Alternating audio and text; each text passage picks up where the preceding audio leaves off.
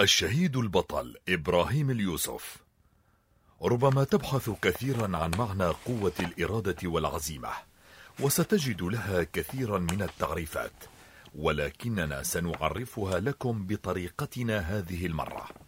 قوة الإرادة والعزيمة. هي ذلك الرجل الذي يعرف فارق القوة بينه وبين عدوه.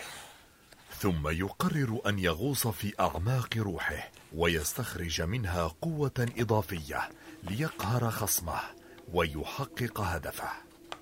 لقد رحل البطل إبراهيم اليوسف ومضى طاهر الأثواب شجاع القلب جريئا في الحق طلابا للمعالي. ولد إبراهيم محمد إبراهيم اليوسف عام 1950 في قرية تادف بريف حلب لأسرة عفيفة وكان أكبر أبنائها. درس اليوسف في مدارس الرقة حيث كانت تقيم عائلته حتى أكمل المرحلة الثانوية ثم حاول الالتحاق بكلية الهندسة في الجامعة ولكن الوضع المادي حال دون ذلك فقرر الانتساب إلى الكلية الحربية. انتسب اليوسف وهو شاب إلى الجيش السوري. فخاض معه حرب تشرين 1973 في مواجهة إسرائيل وبعد انتهائها لاحظ ضباط الأسد مظاهر تدين في سلوكه فنقل من قطعته العسكرية في ريف دمشق الجنوبي إلى مدرسة المدفعية بمدينة حلب وكان انتهاج سياسة التضييق على من يصلي أو يظهر شعائر دينه أحد ركائز نظام الطاغية في إدارة المؤسسة العسكرية. بعد انتقال إبراهيم اليوسف إلى حلب التقى صديق دراسته بالرقة عدنان عقلة الذي كان يدرس بالجامعة وأصبح العقل لاحقا مسؤول تنظيم الطليعة في حلب. أريد أن أقول بعد مقتل الشيخ مروان حديد سنة خمسة وسبعين فتبادلا الأحاديث عن أوضاع البلاد وتسلط شبيحة الأسد على الناس واتباع سياسة البطش والترهيب. فقرر البطل إبراهيم أن يدخل في تنظيم الطليعة بشكل سري فصار أحد أعضائه الفاعلين. رقي اليوسف إلى رتبة نقيب عام سبعة وسبعين. فكلفه تنظيمه بإعداد كشف تفصيلي بشبيحة الضباط في مدرسة المدفعية لتوجيه ضربة قاسمة للهالك حافظ الذي كان يعتمد على هؤلاء الضباط في إدارة عمليات التشبيح وقهر الناس. وفي عام 79 بدأت أجهزة الأمن السوري التضييق على التنظيمات الإسلامية وعلى رأسها الطليعة المقاتلة وامتدت أيادي شبيحة الأسد لأهل الشباب الثائر ونغصت عليهم حياتهم تهديدا ووعيدا.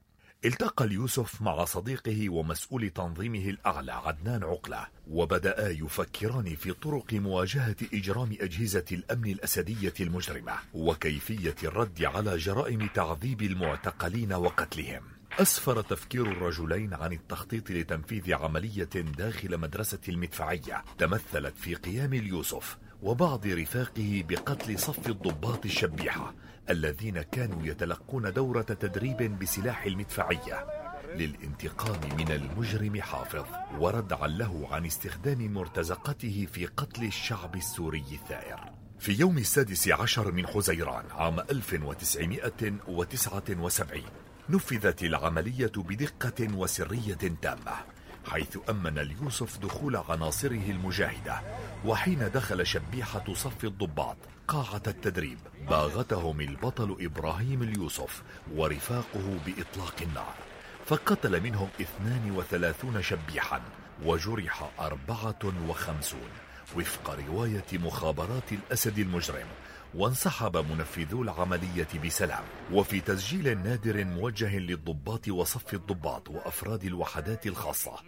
قال النقيب إبراهيم اليوسف أنتم لستم أعداءنا الحقيقيين بل أنتم إخوتنا وأبناؤنا.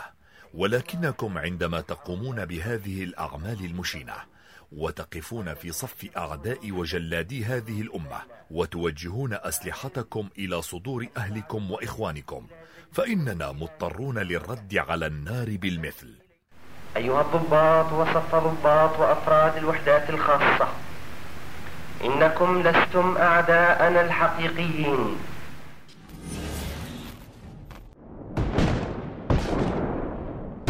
فليست هذه العملية أو غيرها إلا حالة رد طبيعي على العدوان والإجرام الذي تعرض له الشعب السوري الثائر نتيجة رفضه لنظام القمع والترهيب.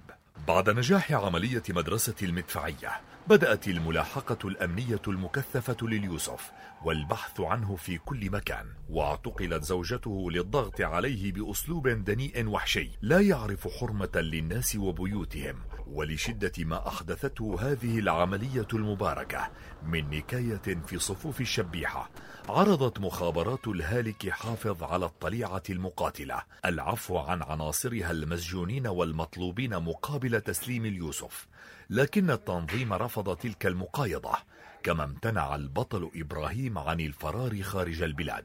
وإثر تنفيذ عملية مدرسة المدفعية قاد اليوسف هجمات أخرى على عدة أهداف أبرزها. عملية باص مدرسة المدفعية عام 1980 التي قتل فيها 45 شبيحا. ظل إبراهيم اليوسف في حالة مقارعة ومناضلة للمجرمين. حتى مقتله شهيدا جميلا يوم الثاني من حزيران 1980 رحمه الله وتقبله في جنات النعيم. كم دوخ مخابرات الأسد وأرعب مجرميهم. وفي آب من عام 2016 عاد الحديث عن الشهيد بإذن الله إبراهيم اليوسف حين أعلنت فصائل الثورة إطلاق اسمه على المعركة الرامية للسيطرة على كلية المدفعية بحي الراموسة جنوبي حلب. كلية المدفعية. أكبر معاقل قوات النظام في جنوب حلب تحت نيران مدفعية المعارضة المسلحة. فأسمتها غزوة الشهيد إبراهيم اليوسف وكان المجاهدون مع موعد للنصر في تلك المعركة. وجاءت عملية السيطرة على حي الراموسة لفتح طريق إمداد نحو الأحياء التي تسيطر عليها فصائل الثورة شرقية وجنوب شرقية حلب من جهة وقطع طريق إمداد الرئيسي لقوات المجرم بشار في الأحياء الغربية لحلب من جهة ثانية. لقد رحل البطل إبراهيم اليوسف ومضى طاهر الأثواب شجاع القلب جريئا في الحق طلابا للمعالي وأثبت هو وغيره من الأبطال الأحرار أن ما ظنه البعض عن نظام الأسد المجرم قلاعا من صخور إنما هي حصون من ورق مصيرها إلى زوال. وإن طال بها العهد.